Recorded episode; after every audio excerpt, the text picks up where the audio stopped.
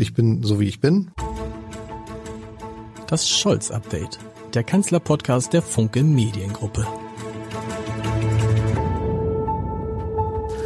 Herzlich willkommen. Mein Name ist Lars Heider und eines der großen Themen unserer Zeit kommt aus meiner Sicht in diesem Podcast viel zu kurz, weil es natürlich noch größere Themen gibt. Den Angriffskrieg Russlands auf die Ukraine natürlich und den Klimawandel. Aber auch die gewaltige Inflation trifft jeden Bürgerin und jeden Bürger ganz direkt und man fragt sich, wie lange geht das eigentlich noch so und kann die Bundesregierung dagegen eigentlich wirklich was tun? Und wenn ja, was und welche Rolle spielen die Zentralbanken dabei? Darüber möchte ich heute mal mit einer Inflationsexpertin sprechen, die das, was wir hier gerade erleben, noch viel, viel stärker, noch viel, viel heftiger in sogenannten Hochinflationsländern, vor allem in Lateinamerika, mitgemacht hat und die zudem nicht nur eine Expertin, Beraterin für Finanzen und Inflation, sondern auch für ESG ist. Und wir klären gleich mal, was ESG ist, äh, liebe Frau Adam. Heike Adam ist da.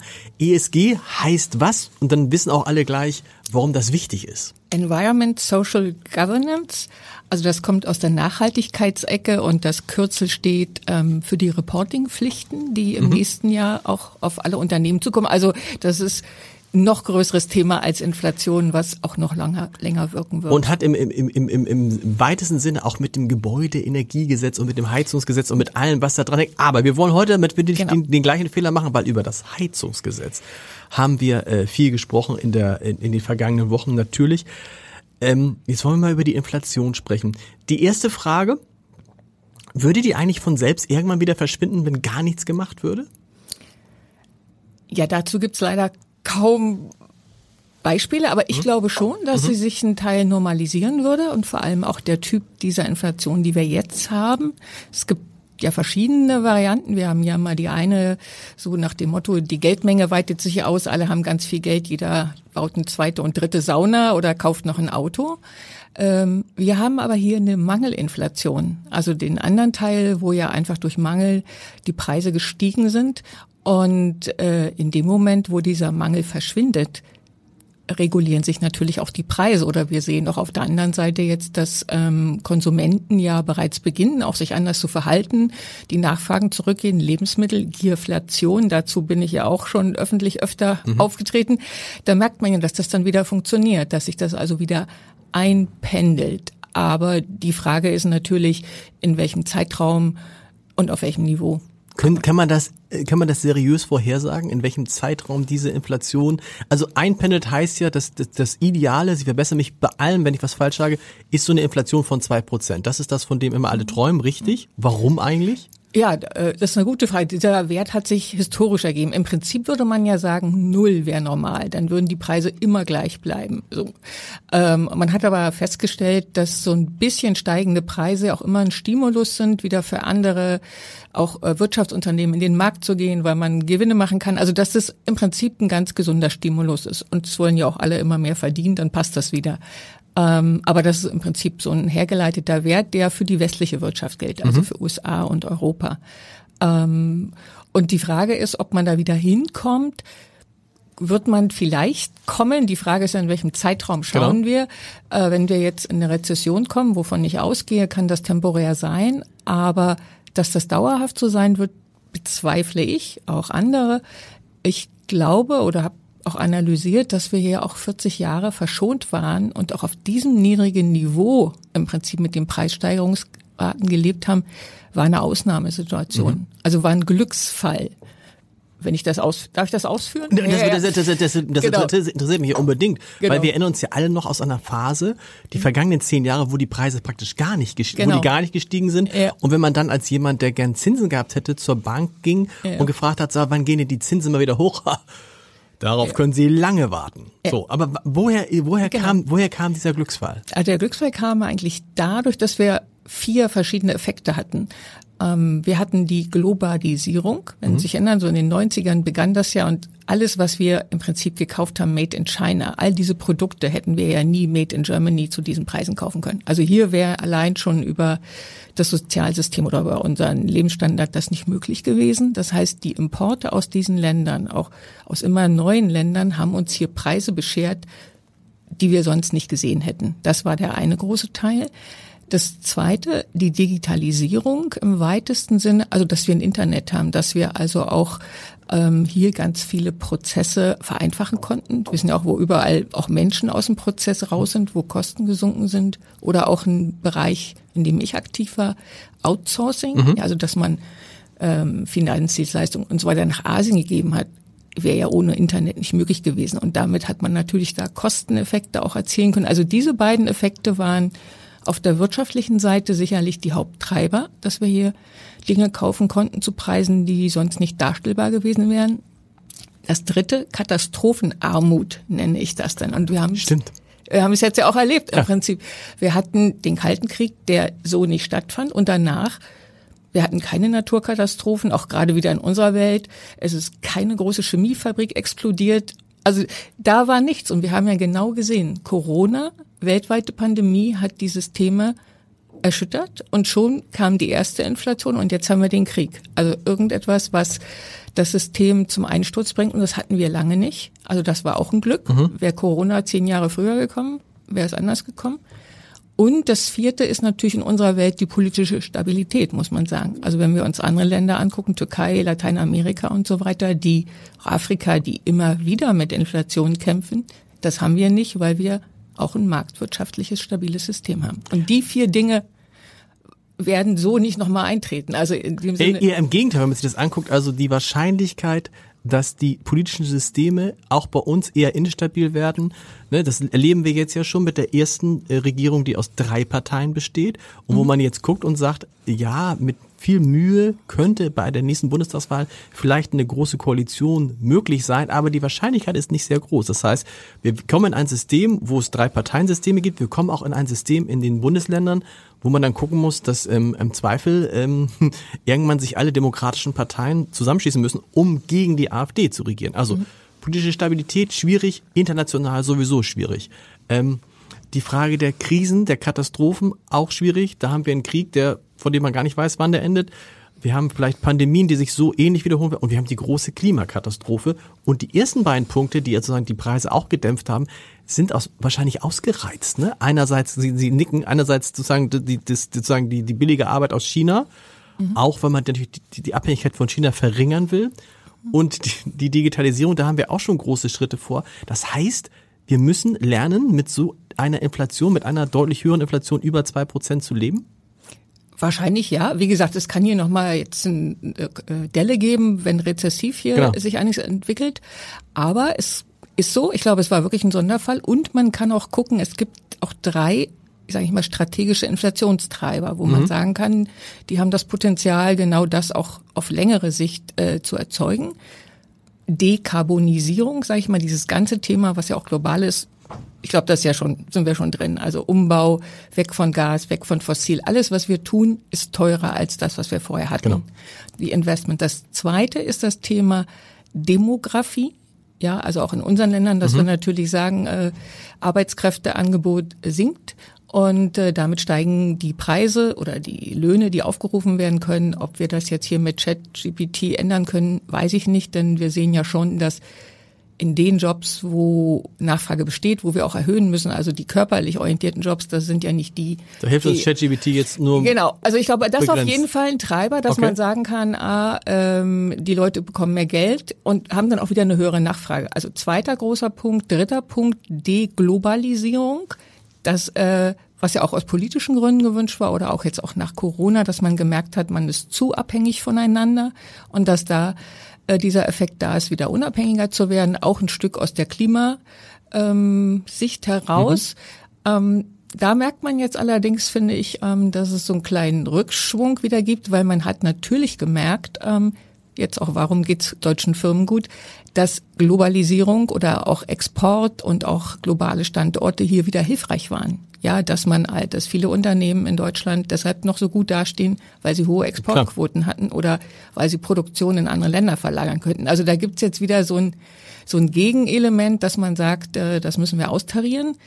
Und unter diesem Aspekt der Deglobalisierung kann man natürlich sagen, wenn wir hier in Deutschland produzieren, dann sind das zu anderen Kosten. Ich meine, C&A hat jetzt hier schon die erste Jeansfabrik gebaut aus diesen Gründen, irgendwie bei Wuppertal. Also das wird nicht abbildbar sein. Also ein Kaschmir-Pullover für 30 Euro bei C&A, das wird es dann nicht geben. Ergänzen möchte ich noch mhm. ganz neu, da gibt es diesen Begriff seit dem G7-Treffen jetzt auch, De-Risking. Mhm. Und De-Risking fällt ja im weitesten Sinne auch darunter, also dieser Gedanke, sich ganz spezifisch von China nicht zu trennen, also nicht die Kappeln, nicht komplett zu entflechten, aber eben doch auf Distanz zu gehen. Und das wird dann natürlich auch bedeuten, Produktion nach Amerika oder nach Europa zu verlagern. Also auf jeden Fall von der Kostenseite her Treiber, die im Endeffekt ähm, die, ja, dass sich in der Inflationsrate dann auch widerspiegeln werden. Werden, das klingt so ein bisschen so, es ist so, dass wir uns auf eine höhere Inflation einstellen müssen. Kann es uns auch so gehen wie Länder wie in Lateinamerika, wie der Türkei, wo dann plötzlich die Inflation zweistellig wird? Also man soll ja nichts ausschließen. Ja. Also das ist ja schon mal so der Anfang. Wir waren ja auch schon im letzten Jahr kurz davor, aber kurz davor? Im, im Prinzip nicht. nicht. Ich glaube, wir haben ja hier eine wirklich eine Ausnahmesituation mit Krieg gehabt. Das muss man ja erstmal einordnen. Und bei den anderen Ländern ist es häufig auch die Währungsthematik. Also mhm. ich hatten es ja angesprochen, ich habe es ja selber in Lateinamerika auch damals beruflich und auch gesellschaftlich miterlebt. Und da ist es ja ganz oft, dass die Währung abwertet wegen politischer Instabilität und dann sind die Importe natürlich über Nacht alle deutlich teurer. Und das, glaube ich, sehen wir so noch nicht. Also das aber was kann jetzt, das ist ja interessant, politisch ist es das Scholz-Update, wir fragen uns, was kann die Regierung da, dagegen machen, gucken erstmal voraus, die äh, zurück, die, die, die was dagegen machen wollen und können, sind die Zentralbanken, die dieses Ziel haben, zwei Prozent. Man weiß gar nicht, woher es kommt, fand ich auch interessant. Mhm. Und jetzt gerade in der vergangenen Woche nochmal, die haben sie auf vier Prozent angehoben und gesagt, das ist nicht der letzte Spruch. Ja. So, ähm, merken wir, und dann hieß es schon, man merkt schon was. Also die Inflation, wenn ich auf Ihre Einschätzung komme, die Inflation ist jetzt nicht mehr ganz hoch. Wir reden nicht mehr über acht Prozent, sondern irgendwie zwischen sechs und sieben Prozent. Aber wie hoch, wie weit kann man da gehen? Weil theoretisch kann man ja die Zinsen auch auf sechs, sieben, acht Prozent. Die Zentralbank kann machen, was sie möchte. Genau, ohne Ende. Also zwei Dinge würde ich gerne kurz noch mal sagen. Inflationsrate, wir sprechen über, jetzt sind es nicht mehr acht, jetzt sind es sechs Prozent. Mhm. Es entsteht ja manchmal so der Eindruck, äh, dann sinken auch die Preise. Also mhm. und ich Nee, halt, natürlich nicht. Ja, genau. Natürlich ja, gut, das genau. Wiss, sag jetzt mal ganz, ja, ich halte ja viele Vorträge, sprechen und dann immer auch ganz breit. Und man muss ja sagen, so richtig weiß ja keiner, wie die Inflationsrate errechnet wird, weil ja. das hat ja 40 Jahre keine Rolle gespielt.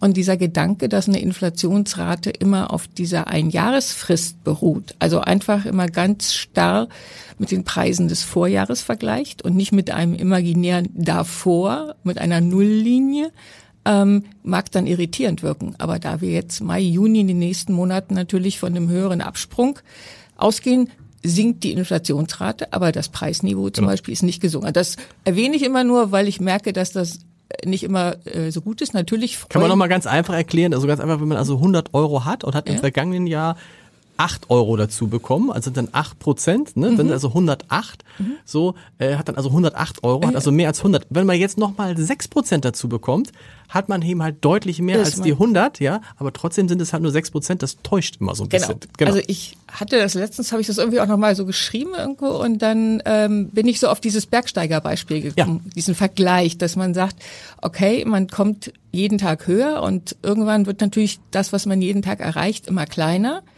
aber man ist trotzdem noch in der Höhe. Genau. Also nur weil man geringere Distanzen oder geringere Höhen äh, ähm, zurücklegt oder überwindet, heißt das nicht, dass man wieder absteigt. Und im, und im Gegenteil, und im, genau, und im Gegenteil, es wird ja immer anstrengender. Ne? Also das ist, das gehört auch dazu. Also, das, also muss man sagen, dass sechs Prozent Inflationsrate, kann man sagen, prozentual ist es weniger. Trotzdem sind die Preise halt massiv gestiegen. Genau. Ich meine, die sechs gehen ja im Prinzip auf die 100 auch oben genau, rauf. Genau. Also das wie gesagt, ich erwähne das immer, weil äh, ich auch mitbekomme, wirklich, dass Leute sagen, oh, die Zentralbanken, die freuen sich und die Makroökonomen alle sagen, super. Und die Leute nehmen das natürlich nicht wahr, denn die Preise bleiben auf dem Niveau. Genau. Und dann kann ja im schlimmsten Fall, habe ich es auch schon erlebt, auch sowas entstehen wie, was erzählen die uns? Ja. Also, und das wäre ja ganz schade, fatal. Deshalb erwähne ich das hier auch immer nochmal. Also die Preise bleiben auf dem Niveau. Ähm, die Frage war die EZB, was kann die tun? ich muss sagen, ich bin da nicht so ein großer Freund oder Freundin von den Gedanken, weil der erste Punkt war ja, wie ich sagte, das ist eine Mangelinflation. Mhm. Und eine Mangelinflation ändert man nicht oder verändert man nicht, indem man die Nachfrage reduziert. Also das ist ja Stimmt. nicht der Fall. Stimmt. Ja, also eigentlich kommt dieses äh, Rezept ja aus diesem Überschwung. Wenn wir alle zu viel Geld haben und wir geben alle ganz viel aus, dann wäre es angemessen oder angebracht, wenn wir weniger kaufen wollen und dann sinken die Preise und dann ist alles wieder gut. Aber im Mangel geht es eigentlich darum, den Mangel zu beheben. Mhm. Punkt eins. Punkt zwei. Hm, die EZB lässt sich ja von einer Inflationsrate leiten, ist ja auch klar, die den gesamten Warenkorb abdeckt. Also die Inflationsrate ist ja im Prinzip der durchschnittliche Preis, die durchschnittliche Preisveränderung für so einen durchschnittlichen Warenkorb eines Bürgers. Mhm. Aber in so einem Warenkorb sind natürlich ganz verschiedene Sachen drin. Und die EZB kann mit ihren Zinserhöhungen ja eigentlich nur Investitionen erreichen. Also wir sehen Immobilien, wir sehen das auch bei Konsumentenkrediten, aber da steigen die Preise ja gar nicht. Ich meine, unsere Preise steigen bei Nahrungsmitteln und genau. niemand von uns, also die wenigsten kaufen, glaube ich, ihre Nahrungsmittel auf Kredit.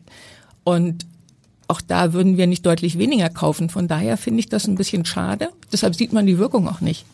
Und man hat natürlich einen hohen Kollateralschaden. Ja, dass man über das, wo man jetzt die Zinsen erhöht. Zum Beispiel bei den Immobilien, ne? Also da ist ja, das ist ja abzusehen, wenn dann, also ne, wenn da so Kredite auslaufen, zehn Jahre, 15 Jahre, dass du dann plötzlich nicht mehr, wie viele gibt es die mit 0,9, 1,2, 1,3 Prozent?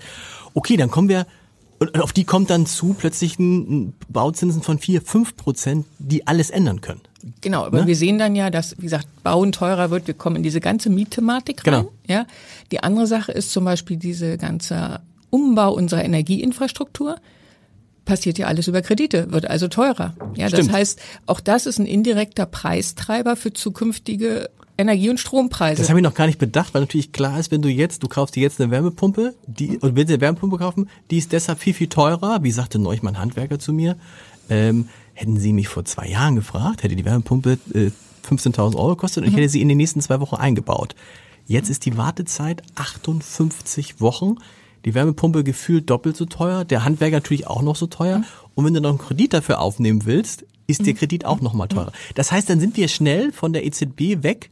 Ähm, Sie rechnen aber auch mit weiteren Zinsschritten, wie man so sagt, ja. Ja, ich glaube schon, wenn das so angekündigt ist. Und vor allem muss man ja auch wieder sagen, die müssen erstmal wirken. Und wie gesagt, das sehe ich immer so, die Tragik ist, dass wir sagen, ihr erhöht die Zinsen für Dinge, die gar nicht die Preise ja. treiben. Und nur weil es irgendwie um den Durchschnitt geht ja, und das finde ich macht's tragisch, ja, dass man auch auf der anderen Seite sagen könnte oder was man ja auch sieht, bestimmte Effekte reduzieren sich von alleine, wie jetzt bei den Nahrungsmitteln. Da bedürfte es dieser Maßnahmen nicht, aber wie gesagt, das ist meine Meinung und aus der Beobachtung bis jetzt hat jeder sie also sie auch schlüssig gefunden und aber es ist natürlich ein, das einzige Konzept und was die EZB in der Hand hat, ist ihr einziger Hebel und die EZB ist ja auch diesem 2-Prozent-Ziel verpflichtet. Verpflichtet als ihr oberstes Ziel. Und da ist zum Beispiel eine Rezession immer nachrangig und ist auch verständlich, denn ich sage mal, ähm, eine Inflation ist die schwerste Form der Wirtschaftskrise. Mhm.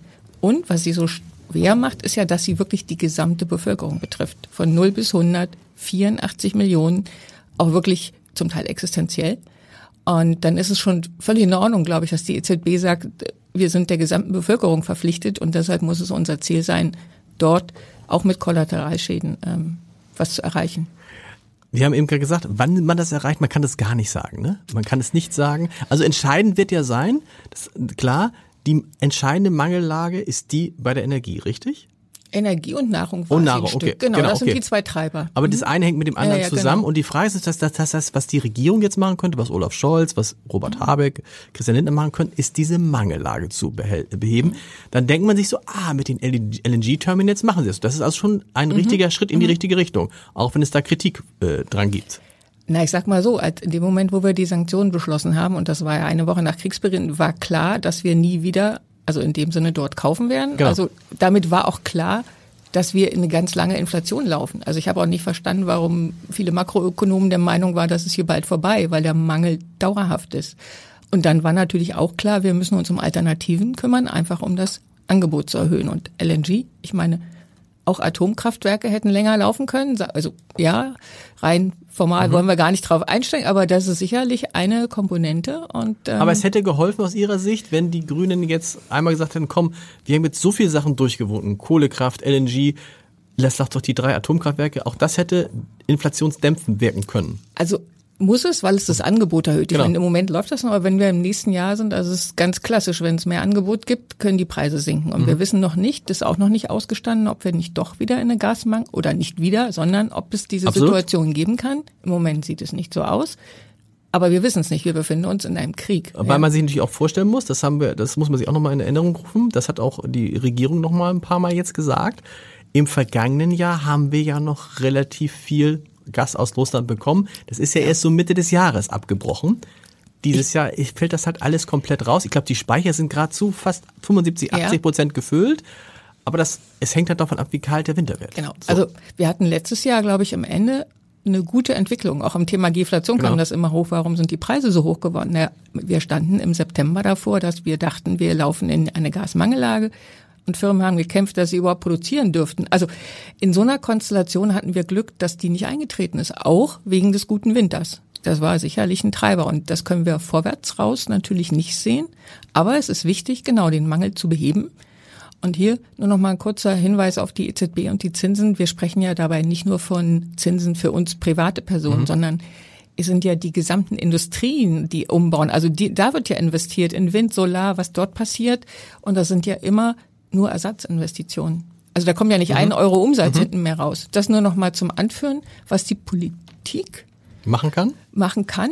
Ähm, ist natürlich zu gucken, ähm, genau, wie wird das Angebot erhöht, wie kommt man in die Richtung. Ich meine, wir sehen rückwärts, ich glaube, dass die Maßnahmen okay waren, dass es wichtig war, psychologisch auch zu wirken. Eine Inflation hat ja, gerade wenn man sie halt nicht oft erlebt oder zum ersten Mal erlebt, eine extreme psychologische Wirkung. Dieser Gedanke, dass auch Nahrung fehlt, geht ja ganz tief an alles ran. Ja, also mhm.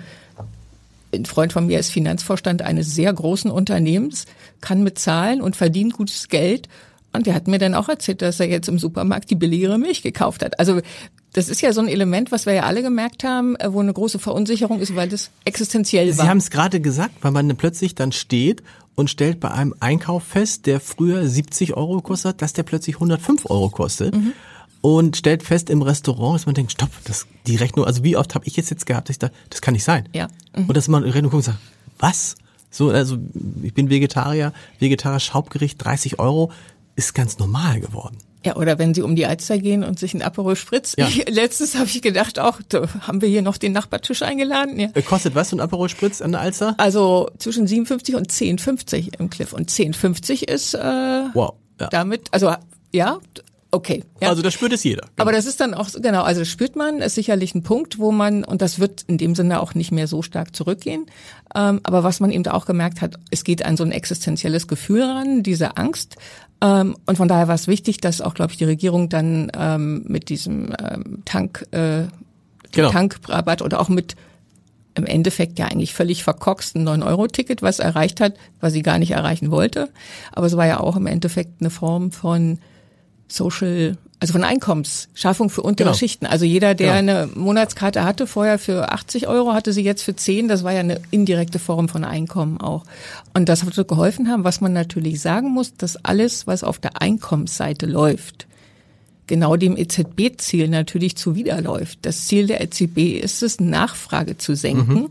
Die ganze Zinslogik ist ja, Leute kaufen weniger und Händler oder Unternehmen werden gezwungen, ihre Preise zu senken oder auch in den Preiswettkampf zu gehen oder in den Untergang, um die Preise zu senken. Das geht über sinkende Nachfrage. Wenn ich gleichzeitig Geld austeile, ist das ein bisschen ähm, konträr, aber war psychologisch wahrscheinlich richtig. Wenn wir nach vorne gucken, ähm, ist das ein Thema sicher, was wir hatten mit den Energien.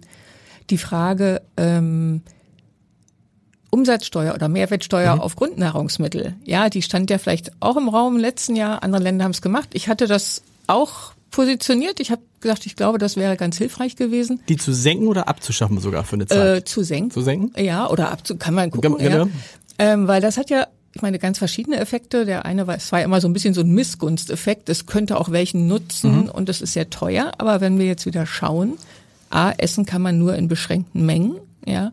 Äh, essen tun alle. Ich meine, wir haben ja auch auch Obdachlose und sonst wen, also alle, die davon betroffen wären. Und wenn man natürlich sagt, diese Preissenkungen gehen dann rein, oder diese gesunkenen Preise an der Quelle gehen natürlich auch in die Inflationsrate ein.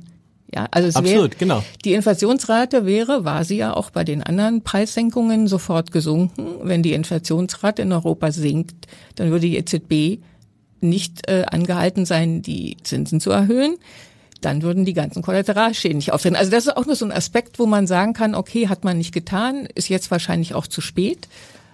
Wo man nochmal neu gucken muss natürlich, ist die Frage, kann Lebensmittel nochmal ein Thema werden? Ja, ja ich habe nochmal geguckt, das ist ja der Bereich Nahrungsmittel, der immer noch relativ hoch ist. Energie pendelt sich wieder ein. Mhm.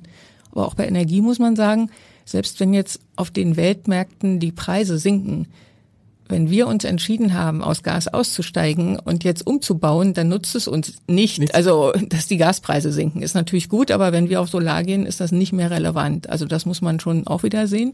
Und ähm, bei den Nahrungsmittelpreisen ist natürlich nachlaufend. Aber hier haben wir das Thema Dürre zum Beispiel. Mhm. Ja, also wir haben gesehen, die Preise sind noch lange nicht runter und werden sie es auch so schnell nicht sein. Es ist auch nicht klar, wie das in diesem Jahr mit den Ernten aus Russland und Ukraine läuft. Die haben zehn Prozent des weltweiten Getreideaufkommens. Ich meine, das war ja vorher mhm. auch niemand klar. Mhm. Ja, wir haben das ja auf der Welt gesehen, dass die Preise gestiegen sind. Und wenn wir jetzt sehen, die Dürre, ich meine, weiß man auch nicht, ob da noch mal was kommt. Also von daher ähm, würde ich da ein Auge drauf haben. Auf der kurzfristigen Seite, also auf der Regierungsseite, aber auch kann man ja auch in ganz breite Fragen gehen, wie welchen landwirtschaftlichen Anbau wollen wir eigentlich in Zukunft haben. Sie haben gerade einen der entscheidenden Punkte, eines der entscheidenden Themen angesprochen, das sind sozusagen den Umbau der Energie in Deutschland. Und da muss man ja sagen, das ist natürlich erstmal aus Inflationssicht gesehen eine künstliche Verlängerung der Inflation. Denn wir profitieren natürlich nicht mehr so stark von sinkenden Öl- und Gaspreisen, weil Öl und Gas hier mehr oder weniger abgeschafft wird. Und klar ist auch, die erneuerbaren Energien werden teurer sein als die zwei, drei, vier Cent, die man pro Kilowattstunde Gas bezahlt hat. Mhm. Das heißt, alle Politiker, die sagen, Achtung, Achtung, liebe Leute, Strom und Heizung wird nachhaltig teurer, die haben recht, aber es ist, wenn man so will, ein selbstgemachtes Problem. Na, wir können jetzt wieder an den Anfang kommen und sagen, war es der Krieg und also ja, aber die oder haben wir uns entschieden, dort nicht mehr äh, zu kaufen. Ähm, Perspektivisch wäre es ja sowieso so gekommen, weil, genau, die, wir weil wollen wir ja weg aus fossil. Genau. genau. Wir hätten es natürlich ein bisschen äh, ähm, gestreckter und ein bisschen smoother haben können. Aber ja, es ist so, jetzt sind wir natürlich wieder an dem Punkt, Inflation heißt ständig steigende Preise. Das heißt, vielleicht werden die Energiepreise nicht weiter so stark steigen, aber sie werden auf keinen Fall dahin gehen, wo sie waren. Also sie sind ja heute schon deutlich höher und dann werden sie sich mittelfristig da einpendeln oder auch dort einfach ähm, hinkommen und da kommt wieder die, zum Beispiel die Zinsthematik rein, dass mhm. sich all das ja nochmal verteuert, weil die Zinsen dafür jetzt äh, mit reinfließen in die Investition. Und hier kommt aber auch natürlich das ganze Thema, ich sag Deindustrialisierung, was mhm. wir hier haben, wo ja auch das Thema Inflation Reduction Act in den USA ja auch im Raum steht oder wo wir sehen, dass man da, also eigentlich ist es ein Konjunkturprogramm, also es ist in dem Sinne gar kein Inflation Reduction Programm, aber ist ja egal, also es klingt gut, aber dass wir da ja sehen, äh, eine massive Unterstützung der Wirtschaft, um in diese klimafreundlichen Technologien zu gehen, 270 Milliarden mhm. an Tax Credits, also an Steuererleichterungen für Umbau, für Nuklear, für Solar, für Wind, also in alle Bereiche auch, ähm, die damit natürlich auch Produktion in den USA ähm, deutlich preiswerter machen, Batterie und so weiter, so dass es für Unternehmen aus Deutschland natürlich attraktiv ist. Und man muss sagen, das, was wir sehen mit den steigenden Energiekosten, macht den Standort Deutschland erstmal ja. unattraktiver. Und dann gibt es die Diskussion über Steuererleichterung und da gibt es die eine Partei in der Ampel, die sagt Steuererleichterung, jawohl, mhm. die FDP und die anderen sagen Steuererleichterung, nein, eher nicht. Ähm, naja, die Frage ist ja immer, in welche Kette kommt man irgendwie rein? Mhm. Also man sollte ja irgendein Problem immer am besten an der Wurzel bekämpfen und so. Und dann ist man natürlich mit den höheren Preisen, okay, die sind dann so, muss man schauen. Auch die Frage war ja, gibt es für Großunternehmen oder für kleinere? Und da ist man ja schon wieder im Verzetteln. Ähm, wenn, dann kann sowas immer nur ein Übergang sein. Aber es ist natürlich eine prinzipielle Frage, die man ähm, damit berührt. Und es ist ja für Unternehmer auch immer wichtig, äh, eine Perspektive zu haben. Also zu wissen, genau. dass man sich verlassen kann und dass wir, ich meine, dass wir bezüglich der Energien auf dem Weg sind, der kostentreibend ist, ist ja eigentlich allen klar. Und ja. dass das, was dann Olaf Scholz immer erzählt, mhm. dass wir dann eines Tages, wenn alles gut läuft, vielleicht das große Vorbild sein. Erstens wissen wir nicht, ob alles gut läuft, das mhm. weiß man nicht. Und ob wir das große Vorbild sind oder ob es dann schon zu spät ist. Was mich dabei immer umtreibt, ist, wenn wir über Inflation und über Kosten sprechen, ob nicht der Staat jetzt endlich mal anfangen könnte, an seine Kosten ranzugehen. Denn die Steuererleichterungen scheitern ja auch daran, mhm. dass die Ausgaben des Staates steigen, steigen, steigen, mhm. steigen und man sich deshalb nicht in der Lage sieht, irgendwie ähm, äh, ähm, Steuern zu reduzieren. Und es kommt hinzu, Stichwort Inflation, dass ja auch die schönen Zeiten vorbei sind, in denen der Staat kaum auf seine hohen, hohen Schulden mhm. äh, niedrige Zinsen bezahlt hat. Genau. Denn da steigen die Kosten ja jetzt automatisch. Ne? Also wir freuen uns darüber. Als Anleger freut man sich, dass man zwei, drei, vier Prozent kriegt. Aber leider müssen die, die Kredite nehmen, halt auch entsprechend mehr bezahlen. Das ist der Staat. Da mag es jetzt noch was geben, was noch eine Weile läuft, aber das ist zum Beispiel auch äh, in allen Bereichen äh, noch so ein laufender Effekt. Ja, mhm. wenn jetzt Kredite auslaufen, da Frau warnen ja auch viele sagen, auch in den kleinen Banken, was wir gesehen haben, ähm, wenn Leute wie Sie oder wie wenn wir dann nach drei, vier Jahren dann kommen und sagen, ach, wir wollen doch nicht die höheren Zinsen zahlen, dass dann nochmal Banken in die Probleme kommen. Also da sind aus so einer Inflation mit allem, was kommt, sind so viele ähm, weite Effekte. Das Thema Ausgaben des Staates, ich glaube, hier könnte Digitalisierung zum Beispiel, genau. also da ist, glaube ich, noch ganz viel zu heben. Ja, das sehen wir nicht so, ehrlich gesagt. Aber da, glaube ich, gibt es auch in Richtung äh, am weitesten noch in Richtung Arbeitskräfte, Demografie gibt es da sicherlich Potenziale, die man heben könnte. Ja, Wobei bei der Demografie dann gerade, haben wir neulich in diesem Podcast wieder diskutiert, wir uns auch klar machen müssen, einerseits ist dann äh, künstliche Intelligenz, ob das ChatGPT oder irgendwas anderes ist, ein Vorteil. Andererseits ist es natürlich leider so, dass ChatGPT wahrscheinlich nicht in die Rentenkassen einzahlen wird. Mhm. So, also da kommen viele, viele Dinge zusammen. Mhm. Wenn Sie jetzt aus Ihrer, mit Ihrem, mit Ihrem Blick auf die Regierung gucken, wie zufrieden sind Sie mit dieser Ampelregierung und wie sie versucht, diese Inflation und diese multiplen Krisen zu managen? Hm. Also bezüglich Inflation kann ich sehen, dass dort viel Gutes oder Richtiges getan worden ist.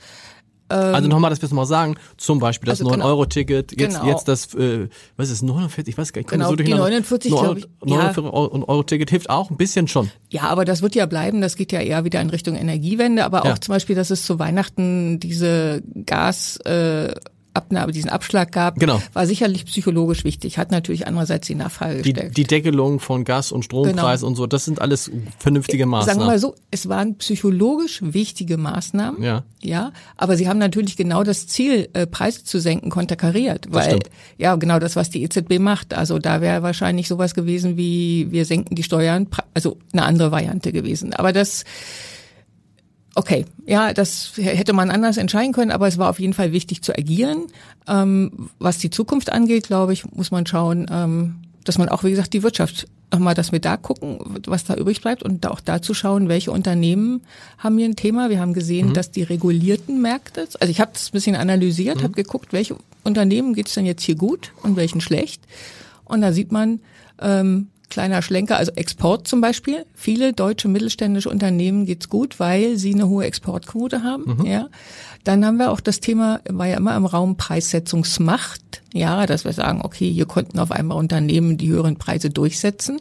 Geht aber auch immer in Richtung Preissetzungsfreiheit. Ja, wir haben ja ganz viele Bereiche, Pharma, Krankenhäuser, die diese Freiheit gar nicht haben und die deshalb jetzt in Probleme geraten, weil sie die höheren Kosten nicht weitergeben können. Äh, also das sind zum Beispiel auch nochmal Gedanken, wo man reingucken kann, ähm, wo wir sehen, dass sich da auch auf Märkten was verschiebt und wo natürlich auch Regierung mit drauf gucken sollte und dieser Gedanke, in ganz viele Dinge Regulierung einzuführen, eigentlich nicht förderlich ist. Und dann kommen wir auch in die Sache. Sie hatten ja gefragt nach meinem generellen Blick. Gut, da bin ich jetzt natürlich ähm, es ist ja sehr persönlich. Also mhm. ich bin mit vielen Dingen nicht einverstanden oder ich sehe in vielen Themen, dass wir nicht in die richtige Richtung laufen. Sagen Sie mir Beispiele. Ähm, also ich glaube, dass äh, die Thematik, wie wir Arbeitskräfte an den Arbeitsmarkt bekommen, also dass das äh, eine ist, die wir vielleicht anders handhaben mhm. sollten, also deutlich bewusster. Ich glaube, es kann nicht sein, dass wir aus der ganzen Welt hier irgendwie da tausend und da tausend abziehen. Ich glaube, da gehen wir in eine falsche Richtung. Ähm, ich sehe im Bildungssystem das ein Stück weit auch. Ich selber ähm, wäre schon auch der Verfechter von höheren Leistungen und hohen Ansprüchen. Also diese ganze Richtung, dass wir hier in eine äh, eher emotionale Richtung gehen, finde ich nicht gut. Ich glaube, dass es uns auf Dauer schadet und dass es halt gerade in solchen Strukturen, wie wir es eben jetzt haben, in solchen Problemen eben angebracht ist, wenn Leute ganz viel wissen und ganz viel können. Ja, also Wissen und Können schadet nie. Ähm, also das sind so Bereiche, wo ich denke und auch mit dem Thema hier Energie. Also ich selber bin Waldsterben geprägt. Ja, mhm. also äh, ich will mich als relativ ökologisch bezeichnen. Ich habe bis 39 auf ein Auto verzichtet, äh, auch auf Dienstwagen, schöne aus mhm. ökologischen Gründen. Ja, ja, habe viel Zeit auf Bahnhöfen verbracht. Also schon aus aus einer Überzeugung, habe mich auch viel beschäftigt, war in Afrika. Also das ist mir schon nah. Ja, und äh, und da sehe ich natürlich alle Energieträger. Ja, da hätte ich also auch Atom gesehen, auch, weiß nicht, ob jetzt mein Haus beschmiert wird. Nein, das ist ja, Nein, das ist, aber ich, das, das ist, ist ja, so dieses, diese Freiheit. Ich glaube, Ja. das, was äh, diese Technologiefreiheit, dass wir da einfach breiter gucken müssen und dass es da eben auch so wichtig ist, dass ganz viele junge Leute zum Beispiel auch in solche Bereiche gehen. Ja, wenn ich äh, Fridays for Future für ihr Engagement schätze, dann denke ich immer, müsste jetzt nicht eigentlich vier Jahre nach den ersten großen Märschen so die erste Ingenieursgeneration von den Unis kommen, die Fridays for Future Ingenieure, die die Solar-Sachen machen und so. Also ich glaube, da müssen wir nochmal neu gucken, dass wir da äh, äh, den Fokus finden und dass wir breiter schauen. Also es kann nicht sein, dass man sich auf eine Technologie und auf Ah, das ist so, das ist so typisch deutsch immer. Das ist so wie damals, als nach Fukushima alle gesagt haben, jetzt das Einzige, worauf wir uns konzentrieren, ist die Atomkraft muss weg. Und jetzt denkt man, man denkt wieder so gefühlt, es ist derselbe Fehler jetzt Wärmepumpe. Alle müssen jetzt Wärmepumpe haben, wo man sagt, wo, sie haben noch die, die Wende gekriegt, wo wir jetzt erstmal alle dachten, denken, okay, das mit diesem Fernwärmekonzept ist ja ganz klug, dass man sagt, wie können wir das bündeln, dass nur einer seine äh, das umstellen muss und davon aber ganz, ganz viele Haushalte profitieren, wo man sich fragt, wo man sich aber auch fragt, ganz ehrlich, äh, wenn man nach, nach Skandinavien so guckt, die ja viel weiter sind, warum haben wir da eigentlich so lange für gebraucht? Warum haben wir so sehr, das darf man ja auch nicht vergessen, in der Regierung Merkel passiert, ja, so sehr auf Gas als Übergangstechnologie gesetzt? Aber das Thema Atom. Und da ist Nee, klar, klar, klar, das ist- erst genau. Atomausstieg. Also ich meine, wenn wir heute, Leute sagen, okay, ähm, oh, wir haben uns zu sehr von Russland abhängig gemacht, das war die Resultante zum Atomausstieg. Genau. Und der Atomausstieg war sicherlich nicht eine Einzelentscheidung einer Person, sondern war auf ein politisches Umfeld zurückzuführen. In dem Moment muss man Ja, sagen, wenn man in dem Moment muss man sagen, wenn man ein bisschen gewartet und Sie haben es vorhin gesagt, natürlich, weil wir alle die Hoffnung hatten, dass diese Inflation, dass die Preissteigerungen so niedrig bleiben, wie sie sind und davon hat Deutschland ja extrem profitiert. Ja, man muss auch wieder sagen, wenn wir uns mit Ländern wie Schweden und so vergleichen, da sind natürlich A keine Industrieländer, B haben die natürlich auch andere Quellen, sind auch andere Bevölkerungen. Also die ticken auch anders als wir. Also das muss man auch immer, finde ich, mit, äh, mit reinnehmen, ja. Sonst würden die ja nicht anders agieren. Ähm, ja, das nochmal, also in die Richtung Wirtschaft und so weiter. Und was, wie gesagt, von den Weichenstellungen, glaube ich, ist es schwierig. Und was ich halt immer auch nochmal sehe, ist die Frage ja auch, wenn man sich committet, auch auf sehr viele oder sich also einlässt, auch auf sehr viele Leistungen, Unterstützung und so weiter, kann man die langfristig finanzieren. Und da laufen wir in eine Situation rein, dass wir sagen, Rezession kann hier ähm, äh, Unternehmen und Steuereinnahmen im weitesten Arbeitsplätze kosten, aber auch Inflation wird kosten. Also die Frage ist ja dann, können wir davon ausgehen, dass das, was wir in den letzten Jahren auch leisten konnten, können wir das dauerhaft leisten? Ja, Und dann also sind wir schnell wieder bei dem, was so Leute wie Olaf Scholz auch sagen, Christian Lindner insbesondere, dass man erstmal gucken muss, woher kommt das Geld, was wir ausgeben. Christian Lindner ist ein gutes Stichwort. Das ist jetzt der Finanzminister. Sie sind Finanzexpertin. Wie zufrieden sind Sie mit diesem Finanzminister, der offensichtlich jetzt gerade Schwierigkeiten hat? Äh, Schwierigkeiten, aber dem es nicht leicht fällt, den Haushalt äh, zusammenzustellen, der jetzt nochmal in enge Gespräche geht mit den Kolleginnen und Kollegen aus den anderen Ministerien und dem Kanzler. Na, Der, sein, der so- sein Vorgänger war. Sagen wir mal so, ich äh, war über 20 Jahre in der Industrie. Ich war selber Geschäftsführung, Controlling. Also ich weiß ungefähr, was abläuft. Also auch wie das läuft und was das für Diskussionen sind. Ähm, auch bei vielen anderen Themen halt, äh, wo ich drauf schaue und sage, ich kann mir das vorstellen, wie das auch in den Unternehmen gehandhabt und gesehen wird. Bin ich zufrieden mit einem Finanzminister? Ich glaube, äh, wofür ich auch ein Verständnis habe, ist, dass das eine extrem schwierige Situation ist mit ganz vielen Einflussgrößen und Punkt. Also das äh, ist ist eine schwierige Lage, glaube ich. Ähm, und von daher würde ich da immer denken, ich glaube, die machen ihren Job, fast alle, glaube ich, aus ihrer Perspektive mit großem Willen und Wollen und Engagement, aber sind halt zum Teil sehr unterschiedliche Ansichten und das ist dann schwierig. Wenn Sie sagen, Sie kennen das aus der Industrie, das heißt, es ist die gleiche Geschichte, dass man dann mit den verschiedenen Bereichen spricht und jeder möchte eigentlich seinen Etat haben und jeder möchte möglichst nichts einsparen und so. Aber hier ist ja, wir reden jetzt ja hier über, über Dimensionen, wo man sagt, ja, da ist doch jetzt auch mal der Punkt gekommen, wenn man sich die Ausgaben des Staates anguckt, die gehen immer nur nach oben. Das ist ja, Ja. nicht normal. Das ist ja in keinem und so, dass man sagen muss, so jetzt müssen wir auch mal ganz klare, was immer von den Firmen verlangt wird, Aufgabenkritik machen, aber Ich sag mal so, das ist, sind schwierige Situationen, weil alles, was wir an staatlichen und öffentlichen Unternehmen oder Organisationen haben, sind Monopole. Ja, bei Unternehmen gibt es einen äußeren Druck. Wenn das eine Unternehmen sich nicht anpasst, dann gehen wir zum anderen. Stimmt. Aber wo wollen Sie hingehen, wenn es nur ein Finanzamt und nur, also ja, das ist doch genau die Absolut. Situation. Es gibt nur ein Ministerium für. Und das sind natürlich auch Strukturen, ähm, da kriegen sie eigentlich gar keinen Hebel dran. Womit wollen sie drohen? Wir machen den Laden hier zu. Man, also man könnte ja. eigentlich nur parallel separat was aufbauen, wie bei einem ganz äh, komplexen IT-System irgendwann, wo man sagt, daran kann man nicht mehr basteln, man baut ein neues daneben und schaltet ab. Aber das halte ich für schwierig. Aber ich glaube, das ist einfach die Größe der Aufgabe und dass man eigentlich von außen keinen Hebel an diese Strukturen hm. kriegt. Ist es vorstellbar, dass wir haben jetzt zehn Jahre praktisch gar keine Inflation mhm. gehabt, davor die Jahre, ist es vorstellbar, dass wir jetzt genau das, sozusagen das Gegenteil erleben?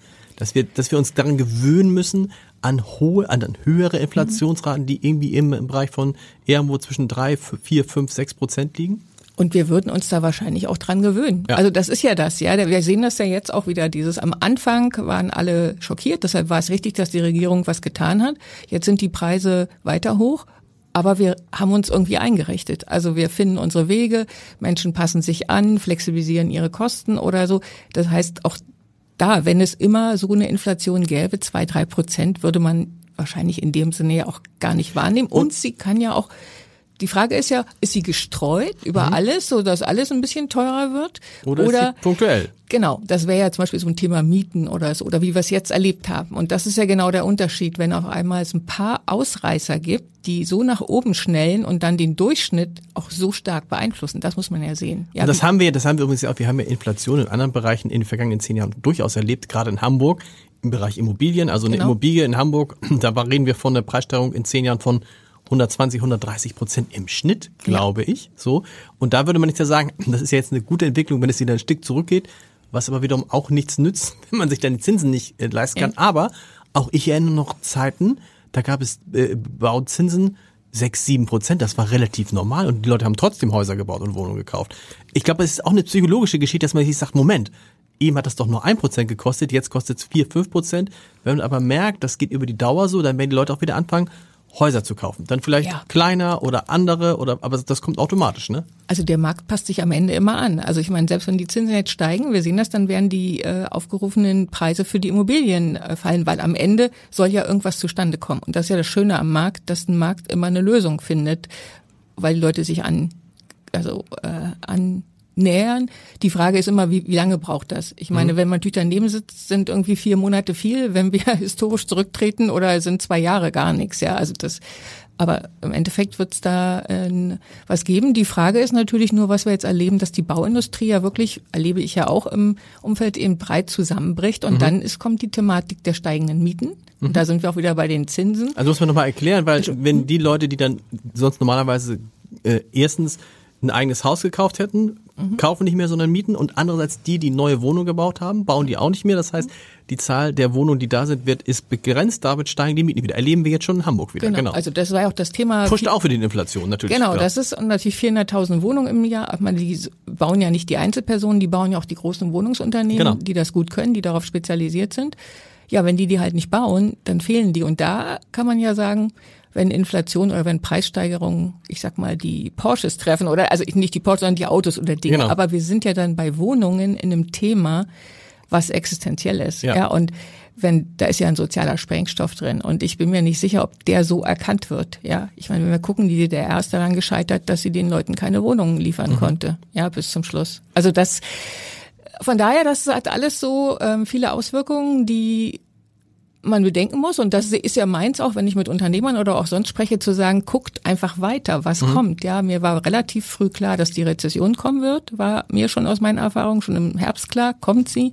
Jetzt auch zu gucken, dass sie in ganz andere Bereiche reingeht, auch in Services, die bisher nicht berührt mhm. waren, dass wir sagen, ich sage mal, irgendwann werden jetzt die Leute oder ähm, Eltern von Charlotte sagen, Charlotte, der Geigenunterricht ist gestrichen, mhm. ja, obwohl Stimmt. das, ja, ja, genau. ja, also bisher haben wir ja geguckt, äh, wir essen weniger oder anders, wir äh, Heizen weniger, genau, ja, genau, haben ja auch viele getan, äh, aber irgendwann wird eine Familie dann sagen, Charlotte, Geigenunterricht ist gestrichen und da muss man sagen, ja, der Geigenlehrer, der kam immer mit dem Fahrrad, der hat den Preis der Geigenstunde gar nicht erhöht, der war ja eigentlich bisher hier gar nicht im genau. Feld, aber das Geld wird halt, die Konsumenten verschieben ihre Budgets. Und dann wird dieser Geigenlehrer seinen Job vielleicht verlieren jetzt in dem Beispiel und Charlotte wird die Geige dann auf Ebay verkaufen genau. und da werden noch ganz andere Geigen kommen.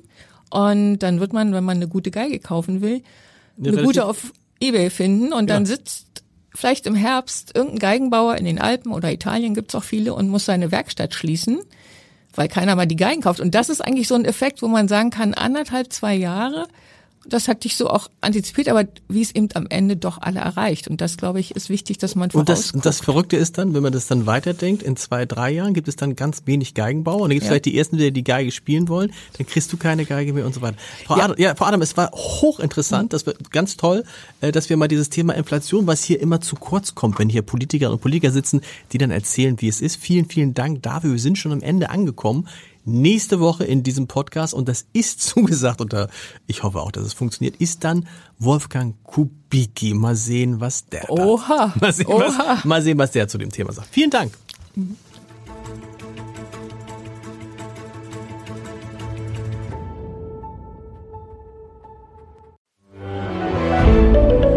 Ein Podcast von Funke.